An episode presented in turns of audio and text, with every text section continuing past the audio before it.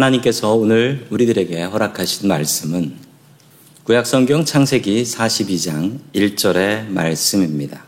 그때 야곱이 애굽에 곡식이 있음을 보고 아들들에게 이르되 너희는 어찌하여 서로 바라만 보고 있느냐. 아멘.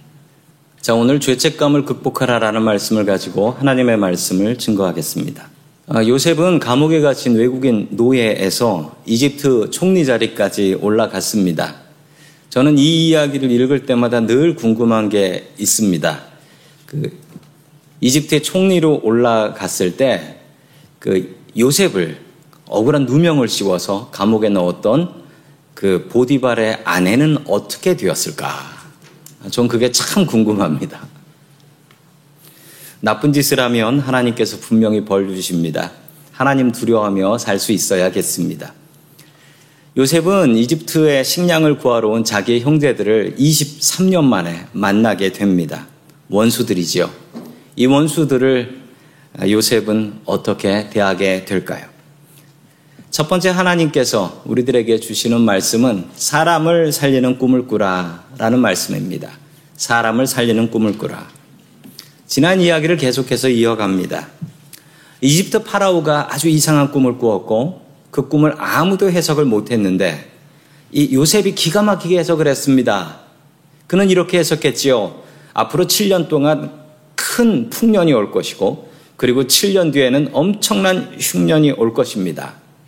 그리고 이것을 극복하기 위해서는 풍년 때마다 이십 퍼센트의 식량을 보관하게 되면, 세금으로 걷어 보관하게 되면 이 흉년을 지날 수 있게 될 것입니다. 이 말을 들은 파라오는 그 요셉을 이집트 총리로 세워서 그 계획 네가 실행해라 라고 세워버립니다. 아주 파격적인 인사였지요. 세상은 요셉이 해몽한 그대로였습니다.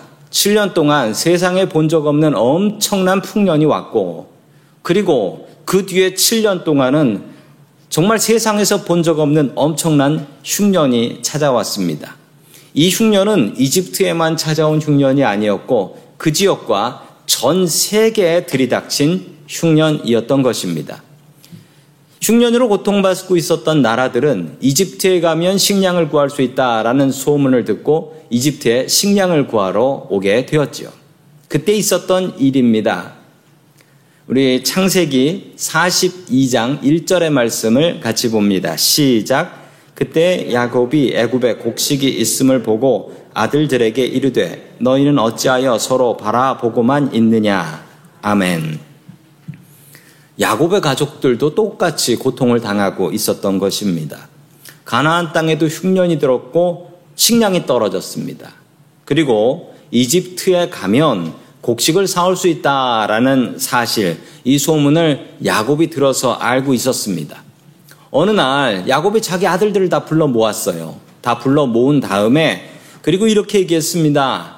아니, 지금 가족들이 다 굶어 죽게 생겼는데 저 이집트에 가면 식량을 구할 수 있다더라. 그런데 가서 식량 구해올 생각은 안 하고 왜 서로 빤히 얼굴들만 쳐다보고 있냐? 이렇게 얘기한 것이었습니다. 야곱은 이집트 가면 식량 사올 수 있다라는 사실을 이야기했는데 이 형제들은 얼른 가서 구해올 생각은 안 하고 서로 얼굴만 보면서 눈치만 보고 있었다라는 것입니다. 왜 그랬을까요? 형제들도 이집트에 식량이 있다는 사실을 알고 있었습니다.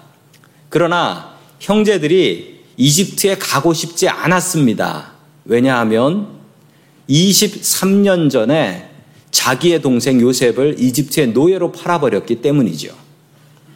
동생 생각나서 가고 싶지 않고 죄책감 때문에 가고 싶지 않고 혹시나 살아있으면 이집트 가서 동생을 만날까 봐 겁나서 그래서 이집트에 식량이 있다는 것을 알면서도 서로 이 얘기를 아버지한테 이야기할 수도 없고 서로 그 비밀을 숨기고 아버지 앞에서 얼굴만 이렇게 보고 있었다라는 것입니다. 자, 계속해서 창세기 사십이 장 삼 절과 사 절 말씀 봅니다. 시작. 요셉의 형 열 사람이 애굽에서 곡식을 사려고 내려갔으나 야곱의 요셉의 아우 베냐민은 그의 형들과 함께 보내지 아니하였으니 이는 그의 생각에 재난이 그에게 미칠까 두려워함이었더라. 아멘. 야곱도 이미 눈치를 채고 있었습니다. 자기가 요셉과 베냐민만 편애를 했고 그것을 다른 아들들이 싫어했습니다. 어쩌면 다른 아들들이 요셉을 해쳤을 수도 있겠다라고 생각을 했습니다. 그리고 베냐민을 그 형제들과 같이 보냈다가는 베냐민까지도 해치겠다라는 생각이 들었던 것입니다. 그래서 베냐민은 이집트에 보내지 않습니다. 계속해서 육 절입니다. 때 요셉이 나라의 총리로서 그 땅 모든 백성에게 곡식을 팔더니 요셉의 형들이 와서 그 앞에서 엎드려 절하매. 아멘. 여기서 이상한 장면이 하나 나오는데요. 상식적으로 좀 이해가 되지 않습니다.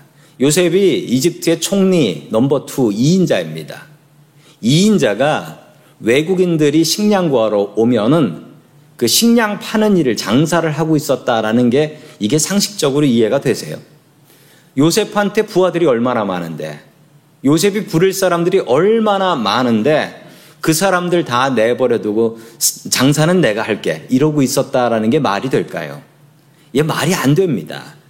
아마도 요셉은 자기 형제들도 분명히 식량을 구하러 올 것이다 라는 사실을 알고 있었고, 그리고 그것을 준비하기 위해서 혹시라도 히브리 사람들이 식량을 구하러 오게 되면 나한테 연락해라, 나한테 보내라 라고 이야기를 한 것 같습니다. 요셉의 형들이 요셉을 알아보지 못하고 요셉한테 무릎 꿇고 와서 절을 합니다. 지금 요셉의 나이는 마흔 살입니다. 이제 장가가서 애도 낳았어요. 형제들이 요셉을 열일곱 살에 팔았으니 정확히 이십삼 년이 흘러버린 것입니다. 게다가 요셉은 이집트 옷을 입고 있고, 또 이집트 사람들을 보면은 이집트 높은 사람들은 막 눈 화장도 이렇게 짙게 해요. 그리고 이집트 말을 사용하고 있고, 일부러 히브리 말은 쓰지 못하는 것처럼 통역을 써서 히브리 사람들과 이야기를 했습니다. 게다가 요셉의 형제들은 감히 그 높디 높은 이집트 총리를 쳐다볼 수도 없이 절하고 땅만 바라보고 있었던 것입니다. 성도 여러분, 꿈이 이루어진 것입니다. 요셉의 첫 번째 꿈이 무엇이었습니까? 형들의 곡식단이 서 있는데 그 형들의 곡식단이 철썩 넘어져가지고 자기한테 자기 곡식단에 절하는 것 같이 넘어졌었더라라는 꿈 아니었습니까? 꿈이 이루어졌습니다. 이 꿈이 이루어졌을 때 요셉은 무슨 생각을 했을까요? 정말 아찔했을 것입니다. 자, 그런데 그 이루어진 꿈에 대해서 구 절에 대해서 구 절에 나옵니다. 우리 같이 봅니다. 시작. 요셉이 그들에게 대하여 꾼 꿈을 생각하고 그들에게 이르되 너희는 정탐꾼이라 이 나라의 틈을 엿보려고 왔느니라. 아멘. 이제부터 요셉이 형제들을 골탕 먹이기를 시작합니다. 형제들을 스파이라고 누명을 씌우죠. 그리고 감옥에 보내서 삼 일 동안 가둬버립니다. 그리고 다시 불러올려서는 풀려나고 싶으면 막내 동생 베냐민을 데려오라라고 협박까지 합니다. 이제 요셉의 복수가 시작되는 것일까요? 그렇게 생각하시면 안 됩니다. 성경에 요셉은 단 한 번도 복수를 꿈꿔본 적이 없습니다. 그는 복수의 사람이 아니었고 그는 용서의 사람이었기 때문에 이것을 복수라고 생각하시면은 요셉을 제대로 모르시는 분입니다. 오늘 성경 말씀을 잘 보셔야 합니다. 갑자기 너희들이 정탐꾼이다, 스파이니까 감옥에 가둬라 라고 했을 때 요셉이 무엇을 생각했다라고 하냐면요, 복수를 하고 싶으면 요셉이 무엇을 생각해야겠습니까? 형들이 자기를 죽이려고 물구덩이에 쳐넣은 걸 생각하겠죠. 나 죽이려고 물구덩이에 넣었었어. 그리고 살려달라고 애원하는데 끌어내가지고 이집트의 노예로 나를 팔아버렸어. 내가 그렇게 애원하고 살려달라고 하는데 그 형들 진짜 내 형들도 아니야. 그 일이 생각나야 복수를 하는 겁니다. 그렇죠? 그런데 요셉은 무엇을 생각했다고 합니까? 그는 자신의 꿈이 생각이 났다는 거예요. 꿈이. 꿈이. 그 꿈은 무엇이었습니까? 말씀드린 것처럼 형제들의 열한 개의 곡식단이 풀썩 넘어져가지고 자기 곡식단에다가 절하는 꿈이었습니다. 우리는 이것을 잘못 생각하면 이렇게 생각합니다. 그거 봐라, 형제들이 저렇게 무릎 꿇고 동생 요셉한테 절하고 있지 않냐. 꿈이 이루어졌네. 요셉은 그게 꿈이 이루어졌다라고 생각하지 않았습니다. 그게 절받는 꿈이라고 생각하지 않았어요. 요셉은 이렇게 생각했습니다. 형제들의 곡식단이 넘어졌다라는 건 형제들의 농사가 망했다라는 거다. 내 곡식단만 서 있었다는 건 내 곡식, 내 농사는 안 망했다는 것이니 그럼 내가 형제들 먹여 살리면 되겠네. 그 꿈을 보면서 이 생각을 한 거예요. 복수할 생각을 한 게 아니었습니다. 요셉이 꾸었던 꿈은 가족들을 먹여 살리는 꿈이었던 것입니다. 형제들에게 절 받는 게 아니었고 형제들보다 더 넉넉하게 살면서 가족들 먹여 살리는 그런 꿈이었다는 것입니다. 그리고 그때부터 가족 이민을 꿈꿉니다. 앞으로 칠 년 동안 흉년이 올 것인데 우리 형제들 저 가나안 땅에 있다간 굶어 죽는다. 그러니 형제들 모두 다 이민시켜서 이집트에서 먹여 살려야 한다. 그것이 하나님의 뜻이었다. 하나님의 계획이었다라는 것을 그제서야 알게 된 것입니다. 요셉의 꿈은 자기가 총리가 되어서 떵떵거리며 세상을 지배하는 꿈이 아니었습니다. 자신의 꿈은 자신이 총리가 되어서 세상을 먹여 살리는 꿈이었던 것입니다.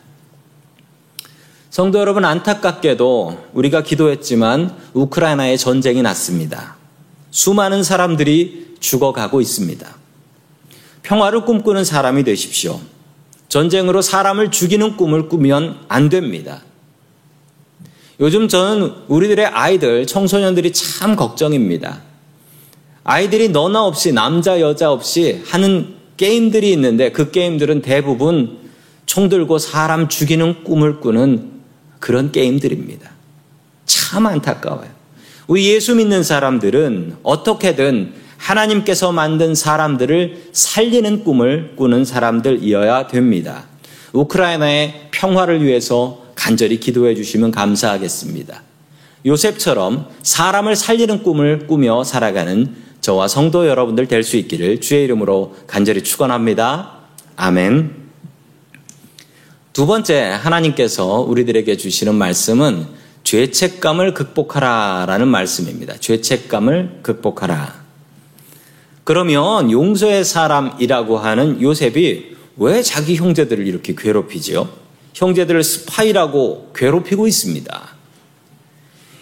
만약에 이 순간 요셉이 형님들, 나 요셉이요. 나 여기서 고생했지만 이렇게 성공했습니다. 라고 이야기를 하고 앞으로 칠 년 동안 흉년이 올 테니 형님들, 가족들과 모두 이민 오셔야 됩니다. 라고 이야기하면 형제들이 어떻게 생각을 했을까요?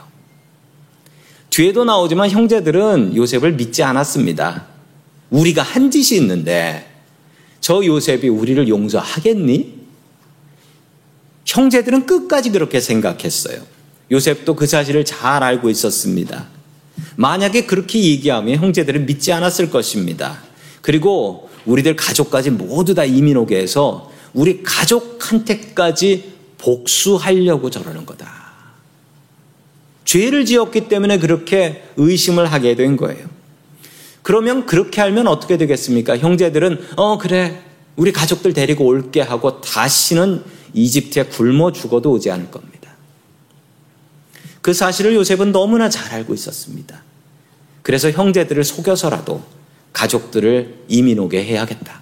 가족들을 이집트로 불러내야 되겠다 생각했던 것입니다. 우리 창세기 사십이 장 십삼 절의 말씀 같이 봅니다. 시작. 그들이 이르되 당신의 종 우리들은 열두 형제로서 가나안 땅 한 사람의 아들들이라. 막내 아들은 오늘 아버지와 함께 있고 또 하나는 없어졌나이다. 아멘. 요셉은 형제들을 감옥에다 삼 일 동안 가두게 됩니다. 그리고 다시 불러올려서 하는 이야기가 이 중에 한 명만 남고 나머지는 돌아가서 막내 동생 베냐민을 데리고 오너라. 왜 베냐민을 데려오라고 했냐면 자신의 친동생이기도 했지만 베냐민을 데리고 오면 분명히 아버지 야곱도 따라올 것이다. 이것을 요셉은 너무 잘 알고 있었기 때문입니다. 그래서 가서 베냐민 데려오라 라고 이야기라는 것이죠. 자, 이십일 절 계속해서 봅니다. 시작. 그들이 서로 말하되 우리가 아우의 일로 말미암아 범죄하였도다.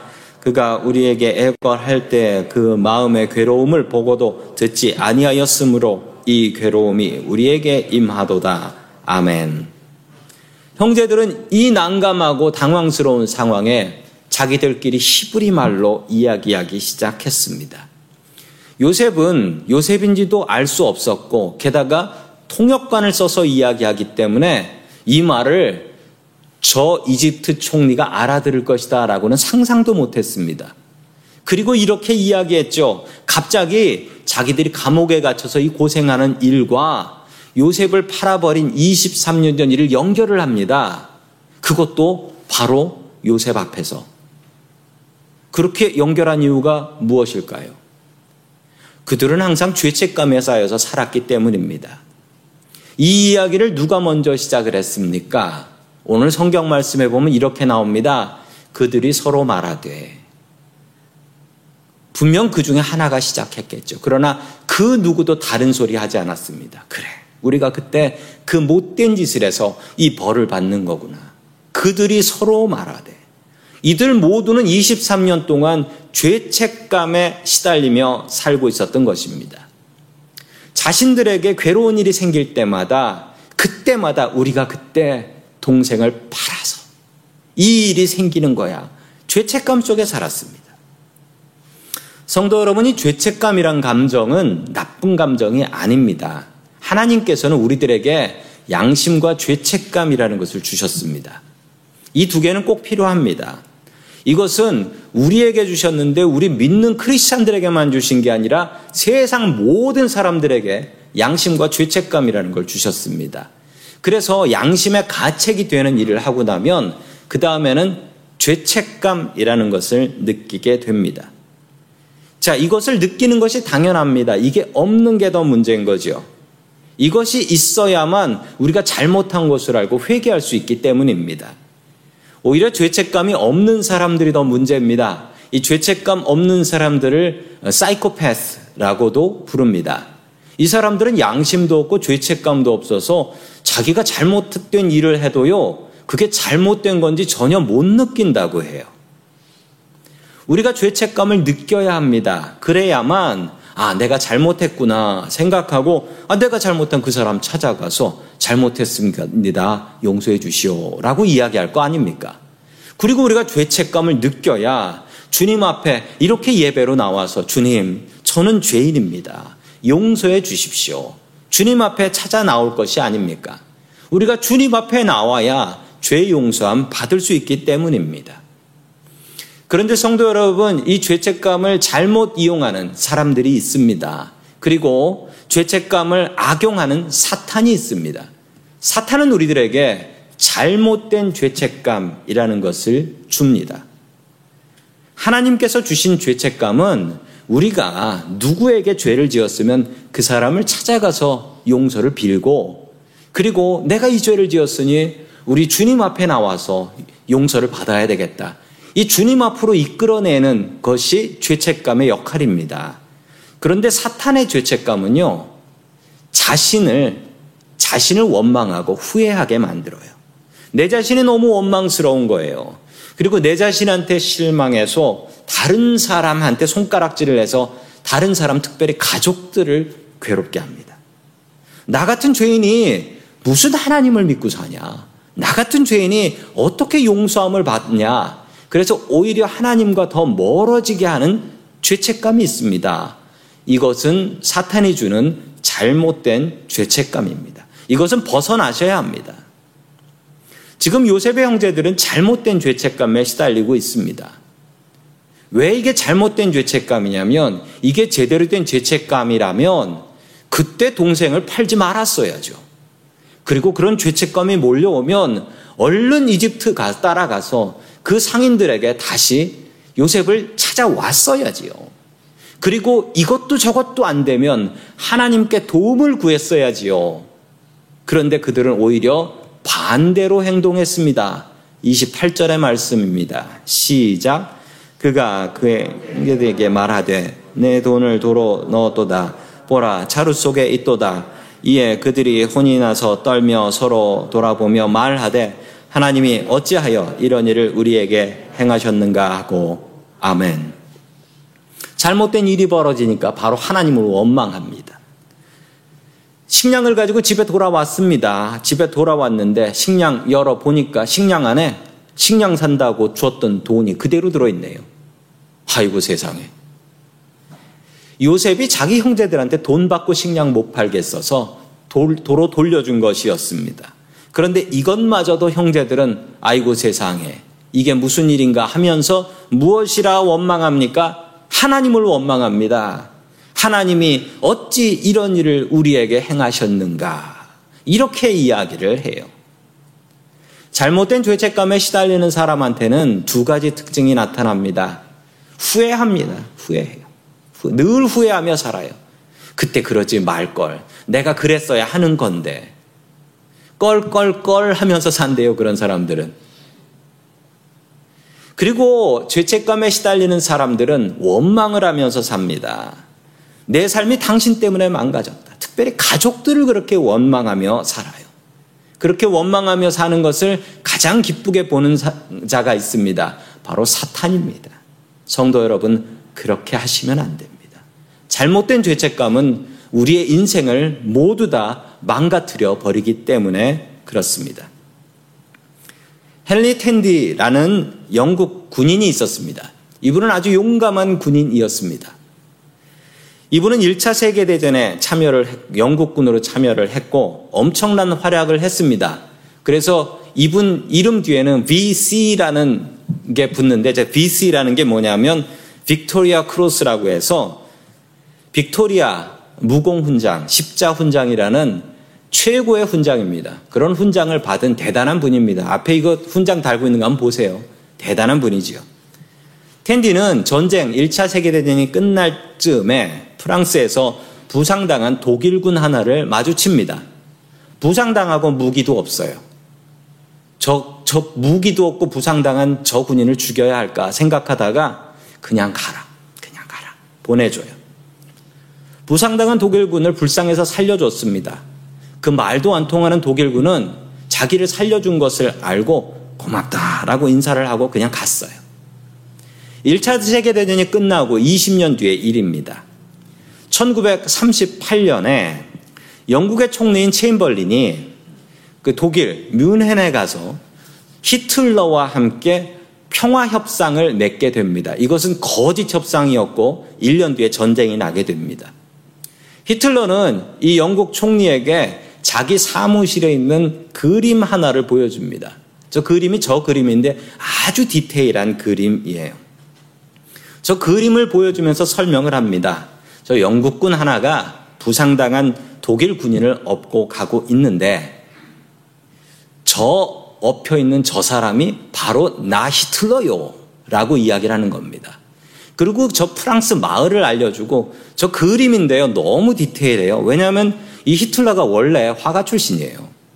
그래서 다른 사람한테 이 그림을 그려라 하면서 저 얼굴 그림까지 너무 디테일하게 그렸습니다. 그리고서 저 그림에 있는 저 영국군을 찾아서 고맙다 해달라 라고 부탁을 합니다. 영국 총리가 그때 그 부대를 찾고 그 부대원들에게 이렇게 생긴 사람을 찾아라 라고 했더니 이야, 사진 보니까 사진하고 그림하고 거의 같아요. 바로 텐디였습니다. 그래서 체임, 영국 총리 체임벌린 사무실에서 히틀러가 고맙다고 인사 전합디다 라고 텐디한테 전화를 한 거예요. 그때까지는 영웅이었습니다. 이 평화협상을 할 사람을 살려준 거였으니까요. 그런데 일 년 뒤에 이 차 세계대전이 벌어지고 독일이 영국을 침공합니다. 전쟁이 난 뒤에 사람들은 텐디를 비난했습니다. 뭐라고 비난했냐면 너 때문에 이 차 세계대전이 시작됐고 너 때문에 내 아들이 전쟁 나가서 죽었고 네가 그때 히틀러를 죽였어야지 이런 겁쟁이. 텐디는 죽을 때까지 죄책감에 휩싸여 살게 됩니다. 팔십육 세에 돌아가셨는데 이분의 유언은 이것이었습니다. 내가 죽으면 내가 풀어줬던 히틀러를 풀어줬던 그 프랑스의 그 마을에 나를 화장해서 뿌려달라 라고 이야기를 했습니다. 정말 그 유언대로 그는 화장을 했고 프랑스 그 마을에 묘지에 뿌려지게 됩니다. 그는 평생 죄책감으로 살았습니다. 그 죄책감이 자신을 망가뜨렸던 것입니다. 아무것도 할 수 없는 죄책감이었어요. 내가 그런 잘못을 했으니 이제부터 전쟁터에 나가면 사람 다 죽여야지. 뭐 이럴 수도 없는 거잖아요. 이런 죄책감이 바로 사탄의 죄책감입니다. 스스로를 원망하고 그리고 다른 사람을 원망하고 자신의 삶을 후회하면서 살게 하는 것입니다. 요셉의 형제들의 죄책감이 바로 그런 죄책감이었습니다. 이십삼 년이라는 세월 동안 죄책감에 시달리며 살았습니다. 죄를 지었으면 빨리 용서를 비십시오. 빨리 용서를 빌지 않으면 그때부터는 사탄이 그 죄책감을 이용하기 시작합니다. 우리들의 죄를 용서하실 분은 오직 하나님밖에 없습니다. 죄책감이 들 때 주님 앞에 나오십시오. 그리고 주님 앞에 용서함을 빌고 죄에서 자유함 얻고 돌아갈 수 있는 저와 성도 여러분들 될 수 있기를 주의 이름으로 간절히 축원합니다. 아멘. 다 함께 기도하겠습니다. 우리를 용서하시는 하나님 아버지, 오늘도 주님 앞에 나와 예배할 수 있는 은혜를 주시니 감사를 드립니다. 주님, 우리도 요셉처럼 사람을 살리는 꿈을 꿀 수 있게 도와주시옵소서. 세상에는 다른 사람을 누르고 다른 사람을 죽이고 다른 사람을 이기려고 하는 것을 꿈이라고 생각합니다. 주여, 우리들은 그렇지 않게 도와주시옵소서. 우리도 요셉처럼 하나님의 꿈을 꿀 수 있게 도와주시옵소서. 주님, 우리들에게 양심과 죄책감을 주시니 감사드립니다. 우리가 죄책감을 느낄 때 사람들에게 먼저 용서를 구하게 하시고 또한 주님 앞에 죄 용서함 받게 도와주시옵소서. 사탄의 거짓 죄책감에 이용당하지 않게 도와주시옵소서. 우리를 용서하시는 예수님의 이름으로 기도드립니다. 아멘.